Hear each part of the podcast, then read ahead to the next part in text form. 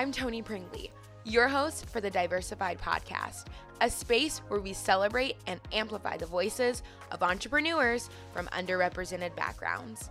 On my podcast, you'll hear firsthand from those who have maneuvered through various barriers and have taken a chance and made their business dreams into a reality.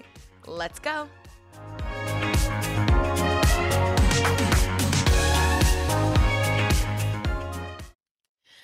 Hi, everyone. Welcome back to the Diversified Podcast. I'm your host, Tony Pringley, and I'm so excited about today's episode. Today, we'll be chatting with Josue De Paz and Hana Suzuki Seligman, the co founders of First Tech Fund.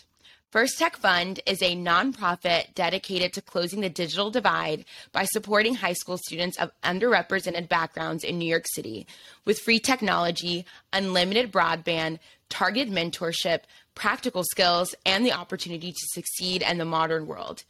Today, we'll get the opportunity to hear more about First Tech Fund, any tips and tricks they have for starting a nonprofit, and the importance of closing the technology gap in underrepresented communities. Let's get started. All right. Hi, guys. How are you? We're good. Yeah. Happy to be here. Thanks for having us. Of course. So, how's your day going? Are you guys excited about today's conversation? We are. Uh, I think we we really uh, admire the podcast, and so we're we're super honored to be on, uh, and and we're both uh, having a great week so far. So excited to be here. Awesome. Excited that you're here as well. So let's go ahead and jump on in. So I like to start off each episode with asking um, each founder about their aha moment. This is really just kind of like the moment where you're like, oh my gosh, I have to create First Tech Fund. So let's kind of chat about your aha moment. Yeah, so I can kick us off. Uh, I think for me, it's uh, it's something that's been a long time coming. Uh, it's a combination of both uh, personal experiences, but also professional experiences that really allowed me to launch First Tech Fund. And so I think from my perspective, you know, I grew up in poverty in a single parent household. Um, and also it was like a, a student that was affected by the digital divide. I know that it's something that we have been talking about recently, but it's actually something that's existed for a long time. And so I saw, you know, my mom work several jobs in order for me to afford a computer in the home and an internet internet connection. And I think that um, you know, that was because there were so many instances like coming and going to the library where I was robbed, right? Whether it was at knife point or or, or otherwise. Um, you know, there were just instances where I didn't feel safe in the in walking around in the community, and so uh, that obviously is a, a big part of why we started. But I think the other piece is around my professional experiences. I had already been in three careers by age 26 because I didn't have a mentor, so I didn't know what I was doing. And then when I was in the nonprofit space, um, you know, I saw lots of students who couldn't access our free programming, literally 100% free because they did not have a computer. So, you know, it was a mix of all those experiences combined with seeing what was happening in the pandemic that really kind of like inspired me to launch. And on my side, I would say it's also a combination of personal and professional experiences. Um, my grandma was a public school teacher in Brooklyn, and my dad is a product of the public school system here in New York City. And even though they're white, they really educated me on the inequities that exist in our public school system, which, for context, is the largest one in America. And so, knowing about those from a young age, I always wanted to make a difference somehow in the community and make sure there was more of an equal playing field and that people had the technology or the education um, that they needed to, you know, succeed in the modern age. And I think when I moved back to New York after college, I immediately was working in the technology industry, which is one of the highest paying industries for people to really be able to uplift themselves out of different experiences, different backgrounds, and get, you know, real professional experience and a 401k and all of that. Um, mm-hmm. But when I moved back to that industry in New York City, I was realizing that most of the people who were working alongside me weren't products of New York City. And so there was not much hiring happening in New York City. And the people of color from New York City who were in those positions were not retained and we're not staying in those industries for a bunch of different cultural reasons and um, diversity reasons that exist at the organizational level. So I realized that there was a lot of work that needed to be done in making sure that from a young age, students were not only aware of the industries, but were aware of the soft skills that they would need to make their way in these complicated systems where they were a minority and were historically excluded from these spaces. And so I think this is not only true for the tech industry, but for a lot of really well paying industries that exist here in New York City. And so I wanted to make sure that with the experiences and understanding I had and I gained, I was able to use that to give back to the community that made me who I am today. Yeah, and I feel like I grew up in Indiana, and when I learned more about the public school system in New York City, like the lottery system, it's completely different than in Indiana. Because in Indiana, you literally just go to the school in your neighborhood, whereas here, you have to almost, I guess, win a lottery of sorts to get into a school, right? Yeah, the process depends on what you decide to do. So if you're in middle school and you're aware of the process, you start studying for this specialized test. It's kind of like the SAT, but for 13 year olds, um, wow. which is really complicated to think about. But at that point, you have to decide whether you want to go into a specialized school. Um, most of the specialized schools are ranked really high, even if they're free and public schools. And so you'd have to do a lot of prepping and studying and then get a good score on that to be considered even for some of these top tier schools.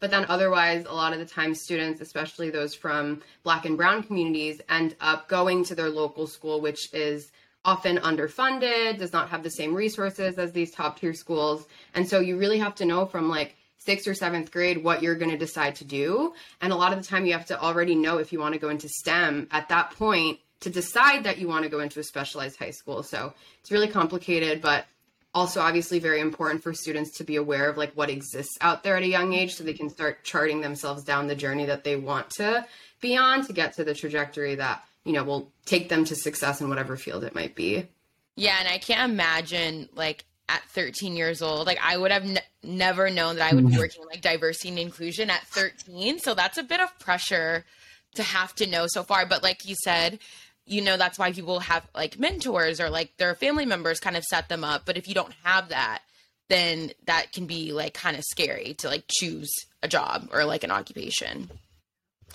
So let's kind of get into like starting your own nonprofit because it can be a bit difficult and tedious. Um, so can you tell us more about the different like credentials one may need to start a nonprofit and what are some things that you wish you would have known before starting a nonprofit yeah, so I can kick us off on this question. I think um, I'm not going to get into the actual technical forms that you need because that yeah, would be yeah. a little too specific. But I think like one of the things that I think that was really smart of us to do at the beginning was to actually hire a firm to take care of the paperwork, right? So mm-hmm. when we started, it was April of 2020. We were in like the high of the pandemic, especially here in New York. We were hearing sirens every single day. And so I knew that certain offices were going to be maybe backed up, or, you know, uh, with government forms, you make a couple small errors or even one small error, it cannot go through. So um, we incorporated as a business first, and we used a company called Acumera. They're based here in New York and Albany, and they helped us with all the paperwork, right? So we basically provided them the three directors, because when you start a nonprofit, you need three directors of the organization and then we also provided them with a mission statement. And so with that, they were able to help us incorporate. And then um, we filed the 1023EZ. I said I wasn't going to get into forms, but here I go. Um, which is the shorter version of uh, applying for IRS uh, nonprofit status, since uh, being a 501c3 is technically a, a tax status. And so um, you know, we applied for that and got it within seven to eight weeks. Um, and and before that, we actually were fiscally sponsored for a couple weeks through the Solo Foundation, which is the foundation that Hana's dad started. So we did have a little bit of help uh, from the family end of it to to start. And in terms of like what I wish I would have known was just that you know sometimes we see nonprofits as you know only making this great impact and and and really working the community but there's actually like a lot of stuff on the back end that goes into it that folks don't think about when they first start it, right? So that's counting, that's bookkeeping, that's legal. And all of those are equally important to the organization as is whatever programs you're working on. So I would say um, you know, just just um, creating systems from the beginning was was something that I think we tried to do, though tried is different than did. Um, but I think like now we're we're rectifying and, and creating the, the right systems for us to scale. So I would say that you know I don't think every every nonprofit needs to be scaled. Um, but I think for us, like we really want to impact as many students as possible. So um, that's that's kind of my my thought on it. Yeah. So Hana, what kind of what are your thoughts about that as well? I completely agree with everything that was said. I think having organizational structure and a foundation of how you're going to operate internally is really important so that you're building strong programming and impact on top of all of that. Um, but besides that learning, I think one of the things that I think we did that other nonprofits should definitely look into, depending on what community they're part of, is finding your own nonprofit network.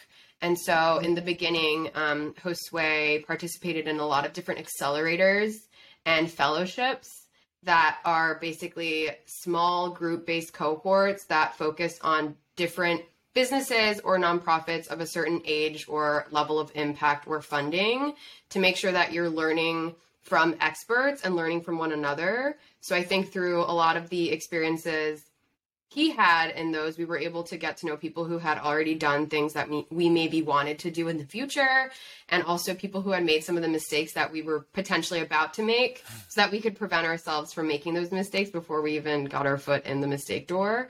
Mm-hmm. Um, and so having that experience, and he did a lot of the participatory work, but I got to learn from listening in on a lot of the meetings, and it was really beneficial to understand like what not to do and what to do. Yeah. And what's the biggest thing you learned like not to do? Uh, I think just not forgetting the data piece of it. I think like data is super important in mm-hmm. uh, in the nonprofit space and, and and measuring your outcomes, uh, making sure that you uh, can tie back the impact that you're making to specific metrics is important, right? You can do all the work, but it's how you talk about it, how you position it uh, to funders. Because without funding, you can't do the work, right? So. Mm. Um, just remembering that data collection and uh, analysis and asking questions the correct way is super important. Um, was something that you know I think was emphasized to us as at, at an early st- stage in the nonprofit mm-hmm. journey. So I think it was really helpful to to hit the ground running with with that in mind. Yeah, and I feel like with any business or really any job, data is everything, but it's also like the hardest thing to do. It's like right. pull the data, get the metrics. Do you all do your own like data pooling or do you get someone to do that for you? Um, I guess we have a combination of things. And yeah. so having worked on research and surveys in my professional career, we oh, had some volunteer help, but we also used some of the historical like work experience we've had to set up the student surveys and getting metrics from students and their parents in the way that I knew was best. So learning how to do like pre-program and post-program surveys that would match up so we could track impact was something we implemented from the get-go. But then more recently, we've also been able to get volunteers who support us, who have more of that like information systems, database building mm-hmm. experience, mm-hmm. because neither of us are the you know technical expertise people, um, unfortunately. But it's great because we've been connected to different people, whether they're college students or you know young professionals who hold more of that data analysis experience and have that expertise in their professional and academic background. So we've been leveraging them to analyze some of our more historical data um, especially when it comes to like donors or participants or applicants to our program and what we should be considering that maybe we had overlooked because we didn't have the expertise and time to look into it. Mm-hmm. And you mentioned how you've used kind of some of your learnings from kind of your day job and bringing it into uh, First Tech Fund. And that kind of like helps me segue into the next question about burnout. So, obviously, managing a non for profit business means really no extra income. How do you sustain your day job while maintaining First Tech Fund without feeling burnt out? Yeah, so for me, it's been like a, a bit of a journey. Uh, like I mentioned, yeah. I was laid off in the pandemic, and so that actually gave me the time, the social capital, the um, ability to invest funds into the nonprofit at the early stage. So for the first couple months, I was doing it full time without being paid. Um, but then I, I realized like, okay, I'm not sure how long the pandemic is going to go. So maybe I should get a job. Yeah. um, so I started working at a small tech startup. I think I was like employee 11 or 12. Uh, and obviously that was a big time commitment for me. I was working mm-hmm. like 80 hours a week. And so, wow. you know, some, some days I'd start at eight or nine and finish at eight, and then I'd have dinner really quickly, and then I'd start on nonprofit stuff, right? And I'd work till one or two in the morning.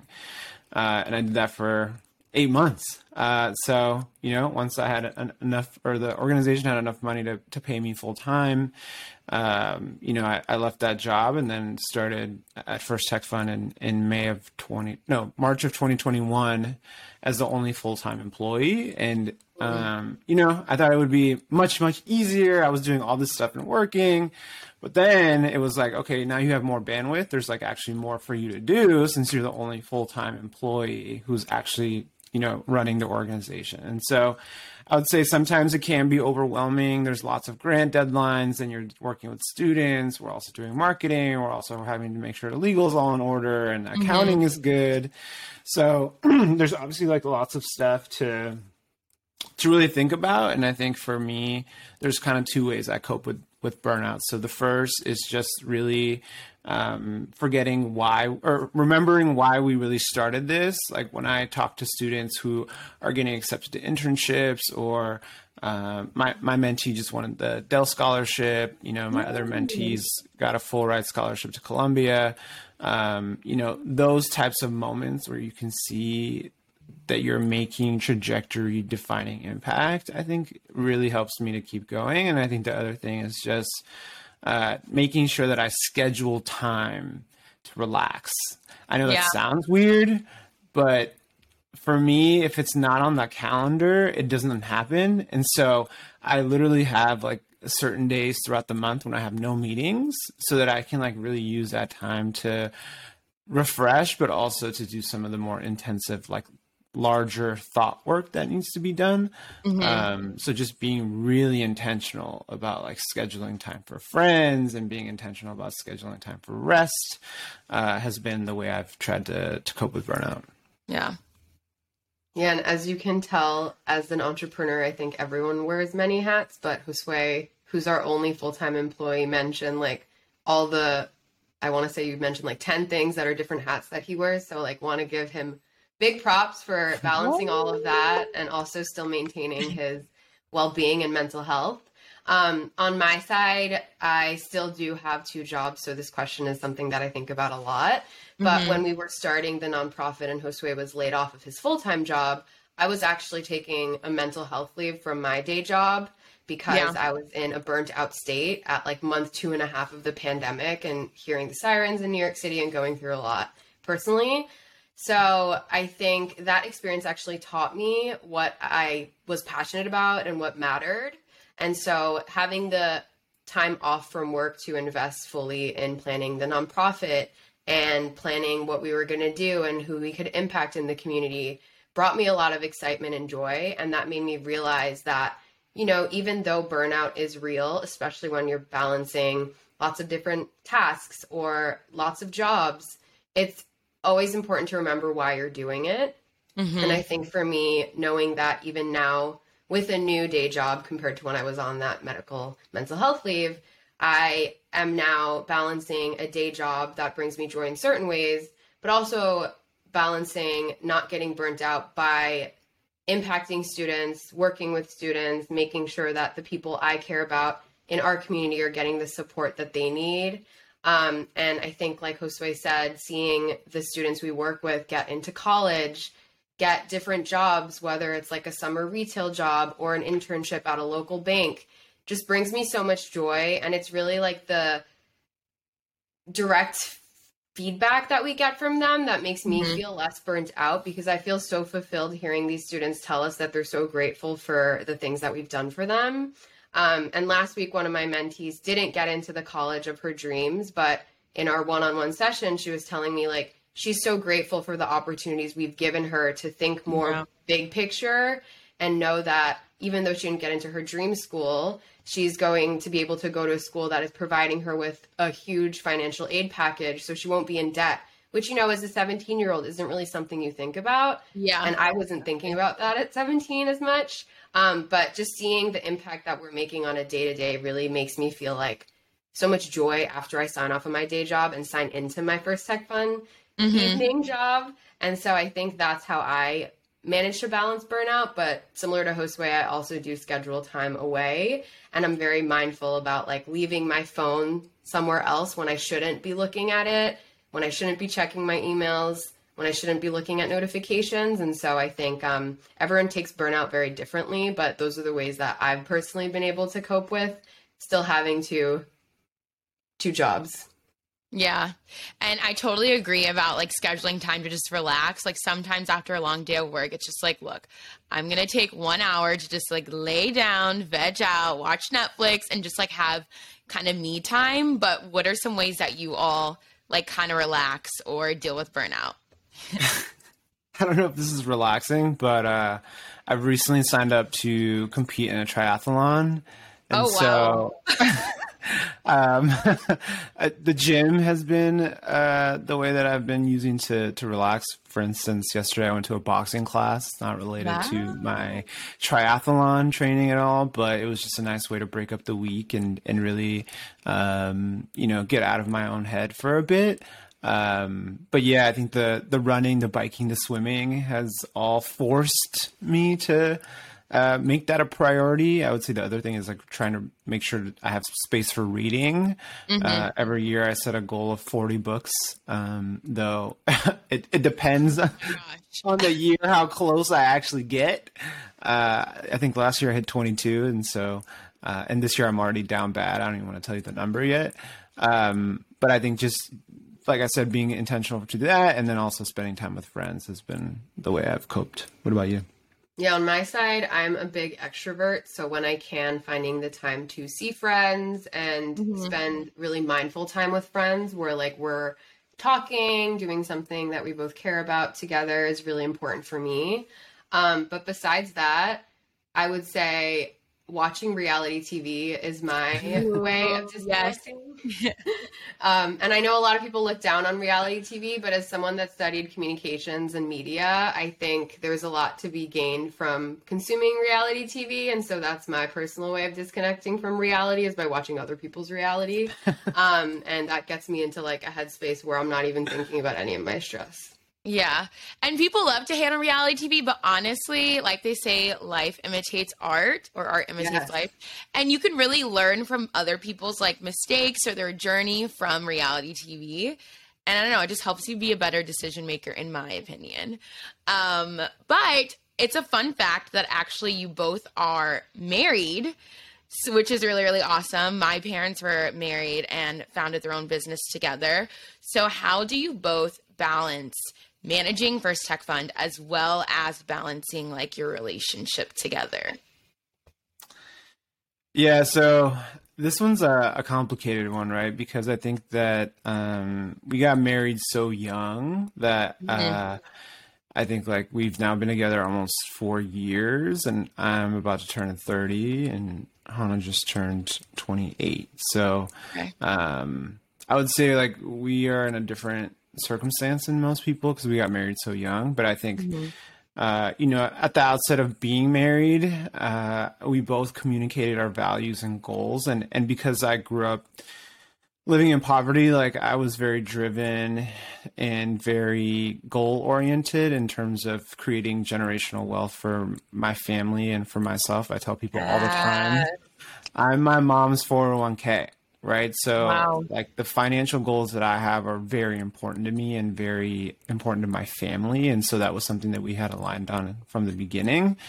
Um, and I think that for us, like before we even thought about First Tech Fund, we were already having monthly check-ins about a relationship, about finances, about things we wanted to accomplish both as joint goals and individual goals. And so when we started First Tech Fund, we now do two check-ins, right? We do a weekly check-in on First Tech Fund to make sure that we're aligned on everything that we need to be doing, and then we do a monthly check-in on our relationship, on the finance goals that we have. Uh, when we bought a home, we would do check-ins on how the home purchasing process was going and what we needed to finish. And so I think just being very communicative and upfront about what we both need uh, is really helpful while also keeping in mind like that we both have individual goals that we both want to support each other in uh, mm-hmm. uh, has been important. We haven't led with the fact that we're married in most funding conversations. Yeah. Because I think it makes folks nervous. But um, Ooh, wait, why do you feel like that is? Because I would honestly, I feel like I might trust a married couple more with a business than just like maybe two friends or just like two business partners. Why do you think there's a bias between being a married couple? Yeah, I just think that like uh, whether in the for-profit or nonprofit space, you know, we've seen that and, and heard anecdotes of, of, funders just being nervous about how it's going to impact the relationship and oh, how yeah. it's going to impact internal dynamics. And so, I think for us, we've just always been intentional about trying to keep both separate, right? Because I think it's Ooh, important okay. to um, to prioritize business, but also prioritize each other. And so. Um, for us, it, it hasn't been something we've typically led with. Obviously, people people know, and and like whenever we did interviews or anything like that, we'd be in the same room, and so yeah, like, is that a COVID safe situation? And I'm like, yeah, we're married. Don't worry. Um, so yeah, it's a it's a nice little surprise. But what would you say and for for this question? Yeah, I think the thing mentioned about individual goals and mutual goals is so important, especially when you're whether you're getting married or starting like a business partnership or whatever it might be at an early young age or even in your like 50s i think it's important to just be aware of where the person's coming from and also mm. checking in along the course of time and progressing um, but on our side i do think like the balance we've been able to achieve and making sure we're splitting the time between the nonprofit and our personal relationship has been really valuable um, so for example i think sometimes like we'll plan ahead for you know a date night and go to a restaurant that we've both been wanting to go to. And during that time we are very thoughtful in doing as much as we can to not talk about the nonprofit to just have that space and time separation from the nonprofit. And you know even if we're celebrating the wins of you know students getting into university or us getting funding we like celebrate and focus on that for a bit but then go back to like com- conversating about like other things and so i think having that separation of like church and state in a way is mm-hmm. really valuable for our relationship because with any couple that gets together especially when you're young you're going to be growing or maturing at different trajectories and also your goals might change over the course of time so mm-hmm. being able to check in on those and also be supportive and mindful of the other persons and making sure they're getting closer to those goals independently, having independent time to spend time with their close ones while also spending thoughtful time with one another, um, I think is the way that we've really been able to balance like this whole life partnership combined with business partnership. Yeah. And I love the idea of like the weekly slash like monthly check ins and then also like the shared goals and values because I'd like to say that a successful relationship, yes, it's all about like, oh my gosh, I think you're amazing, but it also comes down to like those shared values, those sh- shared goals, and just the compatibility, um, and how you both want to live your life and where you see yourself in the future. And it seems like you both are super aligned with that, which is really nice. Um, so, oh, go for it. I was just gonna say, like, you should see the shared Google Doc that we have. We have a, a shared oh, wow. Google Doc for for First Tech Fund, and then we have a shared Google Doc for our relationship. So, you know, throw yeah. it on the doc. we love we love the intentionality of it all. yes. Because you have to be intentional the same way you're intentional about like your friendships or like, you know, a job that you want. Like you have to be very intentional about especially your husband, your wife, your boyfriend, your girlfriend, the same intentionality has to be there as well. Um, but let's go ahead and kind of dive into First Tech fund one on one. So we're going to get into like kind of more of like the nitty gritty of First Tech Fund.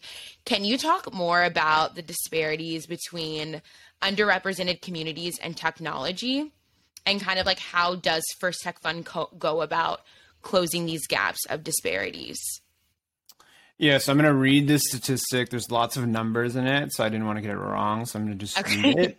So, according to EdSurge, as of December of 2020, the number of students impacted by the digital divide is 12 million.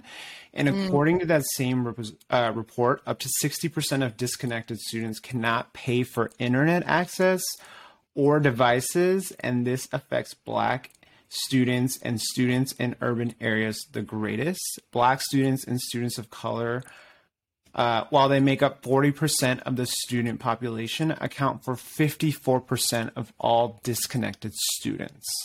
Right? So wow. if you think about that, that is a wild, wild statistic. There are so many students who do not have the tools they need.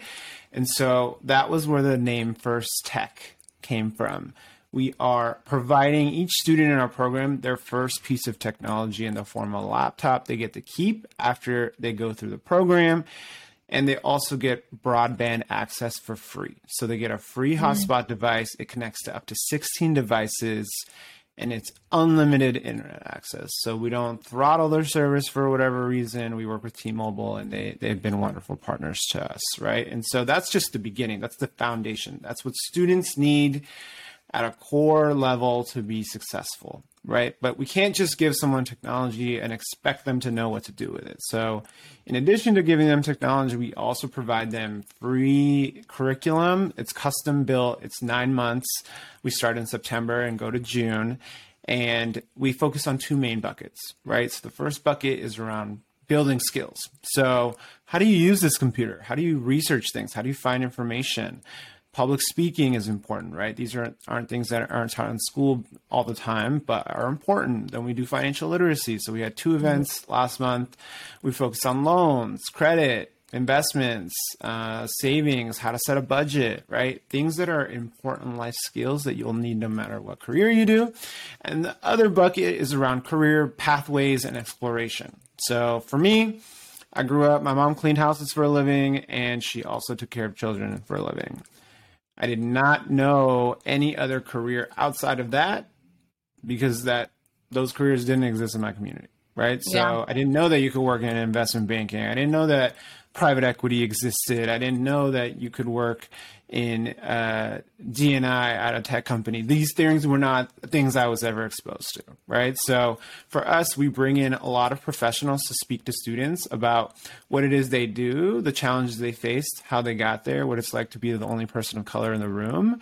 Um, and so last year we had 51 speakers come in from law, healthcare, finance, government, social impact to just give students a breadth of experiences and pathways so they could make more informed decisions. Mm-hmm. We also pair each student with a mentor. So uh, we pair them with someone and we try to be industry specific. So if you tell us that you want to go to med school, we try to pair you with someone who's in the medical field. Same for law, same for any other industry. And then the other piece is around uh, providing opportunities. So we every week Hana curates a um, an email with internships, summer programs, college opportunities, uh, so that students, you know, now that they have the tools, now that they have exposure to careers, they can find industry specific programming that helps enrich both them and their resumes. And then lastly, I know this is a lot, uh, we host office hours uh, so that students can get help, right? So mm-hmm. if you get your financial aid letter, and this is what we're about to do this week, uh, and you don't understand what it means or how it works, we walk you through that, right? We walk students through their college essays. We walk them through scholarship essays. We walk them through anything that they need help with that their counselor can't help with, right? Like I think the statistic is for every 455 K through 12 students, there's one counselor on average. So how could you ever get enough help from your counselor if they probably can't even remember your name. Exactly. So, um, those are just some of the, the key activities uh, that we do at First Tech Fund, and, and we've really seen a lot of success. Like we've seen students get into elite universities, we've seen students uh, find pathways they didn't know they that existed that they now want to pursue. There's a student named Mushfiq who now wants to be a Goldman Sachs investment banker, which is great. Nice. You know, like I'm excited for him, and like he didn't know that career existed, and now he's like dead set on on doing that. So. Um, it's just been really exciting to see how the work has taken off and, and how we've um, used our own personal experiences to really build a blueprint for students on like how to to reach the the pinnacle of of what they want to accomplish. Mm-hmm. And so true about like you only know about the careers that you see because I didn't know I didn't even know what like banking was until I got to New York. I didn't really know what DE and I was until like the summer before I had an internship. And it's so important to have those industry professionals come and speak to you, kind of give you even like a day in the life of what they do, which is why I was saying earlier at 13 years old choosing what you want to do for the rest of your life is it's a bit excessive in my opinion. Um, because imagine if you choose something at 13 and you're like, yeah, I actually don't want to be a doctor. And then like so then what do you do after that? You know? and like we we literally host a, a panel called like um non-traditional paths uh to careers. And then we bring in like career switchers so that we can show mm-hmm. students like it does kind of suck that you have to make a decision this early but like it's not the end of the world you can switch mm-hmm. careers you can pivot right we had someone who started as a michelin star chef and then was a fitness trainer and then now is a software engineer. Oh, nice. Right? Like knowing that you can change and the, like mm-hmm. one thing you choose doesn't have to be forever, I think takes a little bit of the pressure off in terms of like, oh, I have to choose the right career because I'm going to be stuck. Mm-hmm. And a lot of people are now trying to like train recruiters to like if they're looking at a resume, not really thinking of like this person doesn't have the same exact type of job that they're applying to, but almost thinking of like the skills that they can transfer into the new job if they do want to make that pivot as well. So it starts like externally with the students, but also internally with like recruiters and companies and places like that. Um, right. But mentorship, mentorship is key. Um, I didn't have a mentor until I really got to college. So let's kind of talk about the importance of having a mentor, the difference it can really make in your career. So, a lot of people say your network is your net worth. Um, and many times in underrepresented backgrounds, um, people lack a strong network. So, let's kind of talk about um, how you've leveraged your network, how you've leveraged mentors within First Tech Fund or in your personal life as well. Yeah, so I think starting with personal life, I am the first in my family to really be in a nine to five corporate environment. Both my parents are college educated, but they did not work in a traditional nine to five. They either were self employed or freelance. Their majority of the career that I was exposed to growing up in their household. And so I think mentors have just been so important for me in my professional career, especially being in the tech industry and oftentimes working with technical teams where I'm one of the few women in the room. Um, and so having mentors has allowed me to really understand how I should be thinking about my benefits, how I should be mm-hmm. speaking up in spaces where I maybe don't fully feel comfortable speaking up, or sometimes maybe questioned because of the way I say things differently than the majority of people in the room. And so that's the way in which I've personally, you know, really flourished through having strong mentors throughout my entire professional career. Um, but we try to apply that same mentality of your network being your net worth to our students and connect them not only to one another, but also to the one on one mentorship, like Josue mentioned. Um, and besides that, you know, we also work to make sure that students are connected with relevant people, whether mm-hmm. they're college students at the school that they get accepted to or young professionals in industries that they might be curious about because we truly believe that having those one-on-one conversations and getting information when you might be curious about something will really help you figure out what you want to do next and figure out what goals you need to set for yourself to get into that path if that's what you're truly interested in. Um, and one example of this, I think that we've we've seen recently is we had a few students get into Columbia University, which is a wonderful institution, but what we know from data, again, is that a lot of first generation or low income college students have minimal exposure to knowing what the actual college process is like once you get there. And they also don't have a lot of guidance from people in their families or people in their communities, especially if they're first gen. And so we really work to ensure that our students have strong footing as they're approaching the next step in their academic journey so that we can make sure that they feel included once they get there. They feel like they deserve and 100% are meant to be there, and that they also know what they're getting into when they go to school. So mm-hmm. we recently connected the two students who got into the Ivy League institution, Columbia, with a alumni of our program who is currently a first year student there. And he, we woke up to like a text message that we had connected the three of them on with just like, I don't even know how many text messages there were, but he basically wrote out details on every single dorm they should be thinking about, different clubs to get involved with on campus, and what to know about the pre first year experience because first generation students get to move in early and get to know one another to build their networks again before mm-hmm. everything starts off. So I think just being able to build connections, especially with the next generation of students, um, especially going through the experiences that each of us went through, is is really important and again like just brings us so much joy when we see these things working out well. Um, and besides that we're always you know keeping an open door for our students and letting them know that our network is their network. And if we have a student interested in something really specific like we have a few students interested in product design which is a field i didn't know about until i started working in product at a tech company. But we've connected some of those students with people who work in those industries so they can actually get an understanding of the technical programs they should be trying out or the skills that they should gain before they even get into college so that they're even more prepared once they get there. Because you know growing up without that family or built-in network in your community puts you at a disadvantage. So we want to make mm-hmm. sure we bridge that gap for our students as much as we possibly can to set them up for success.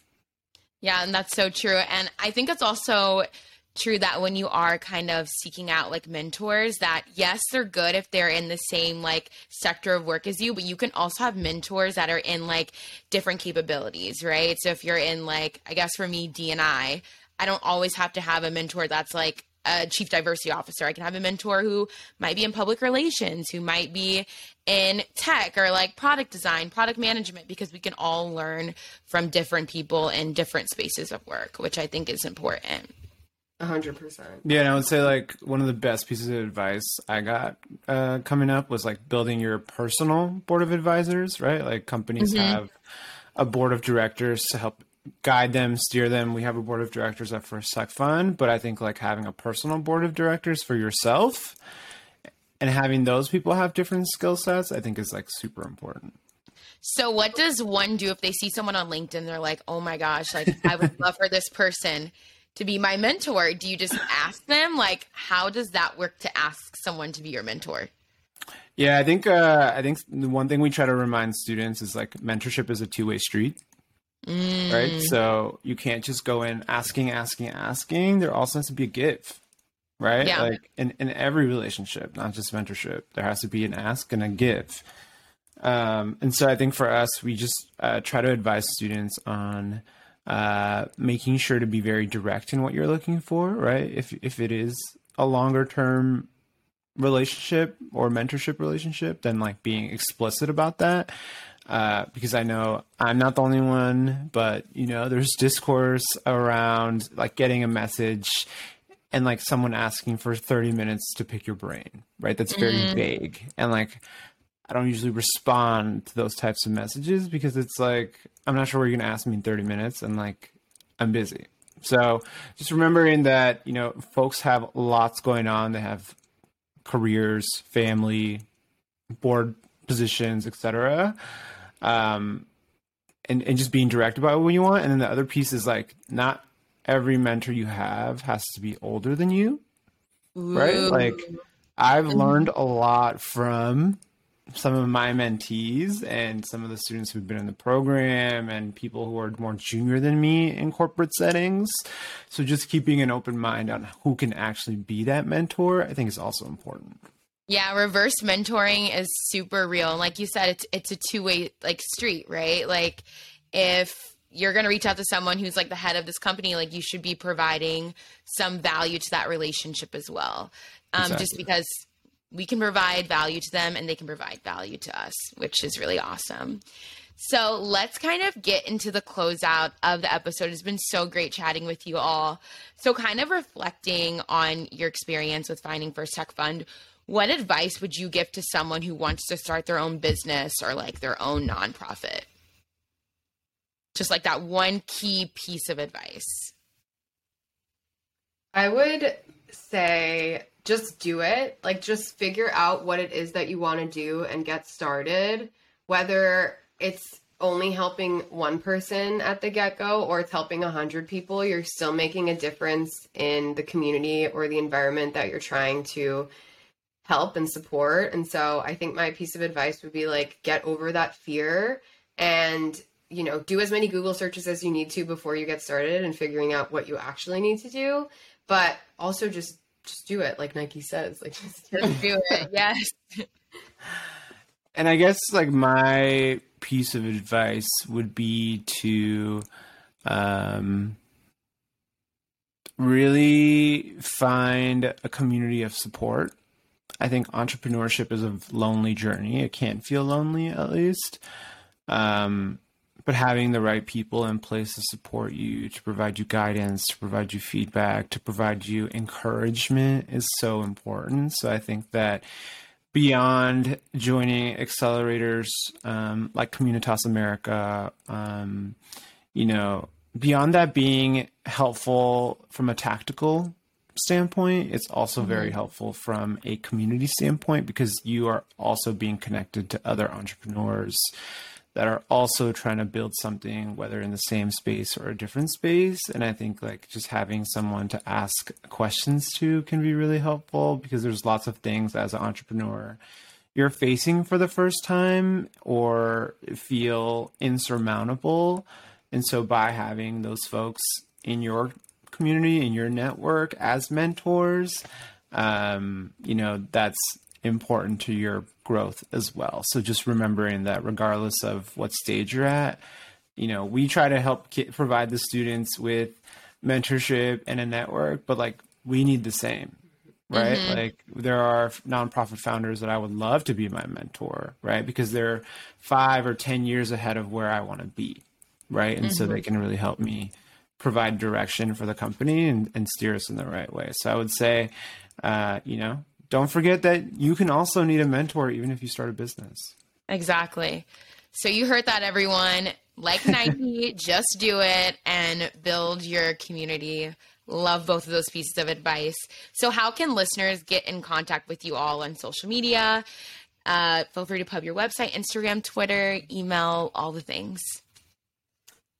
Great. So listeners can find us on LinkedIn, Instagram, Twitter, and Facebook at First Tech Fund. Um, currently, the other thing we'd love to promote is our fellowship application, which is open until June 1st for New York City students who will be in high school in the fall. Um, you can find more information on this if you're interested at firsttechfund.com. Um, and if you have any other questions or want to reach out to us for anything, feel free to shoot us a message on any of the social media platforms we mentioned. I manage those, so we'll definitely be in touch if you do reach out.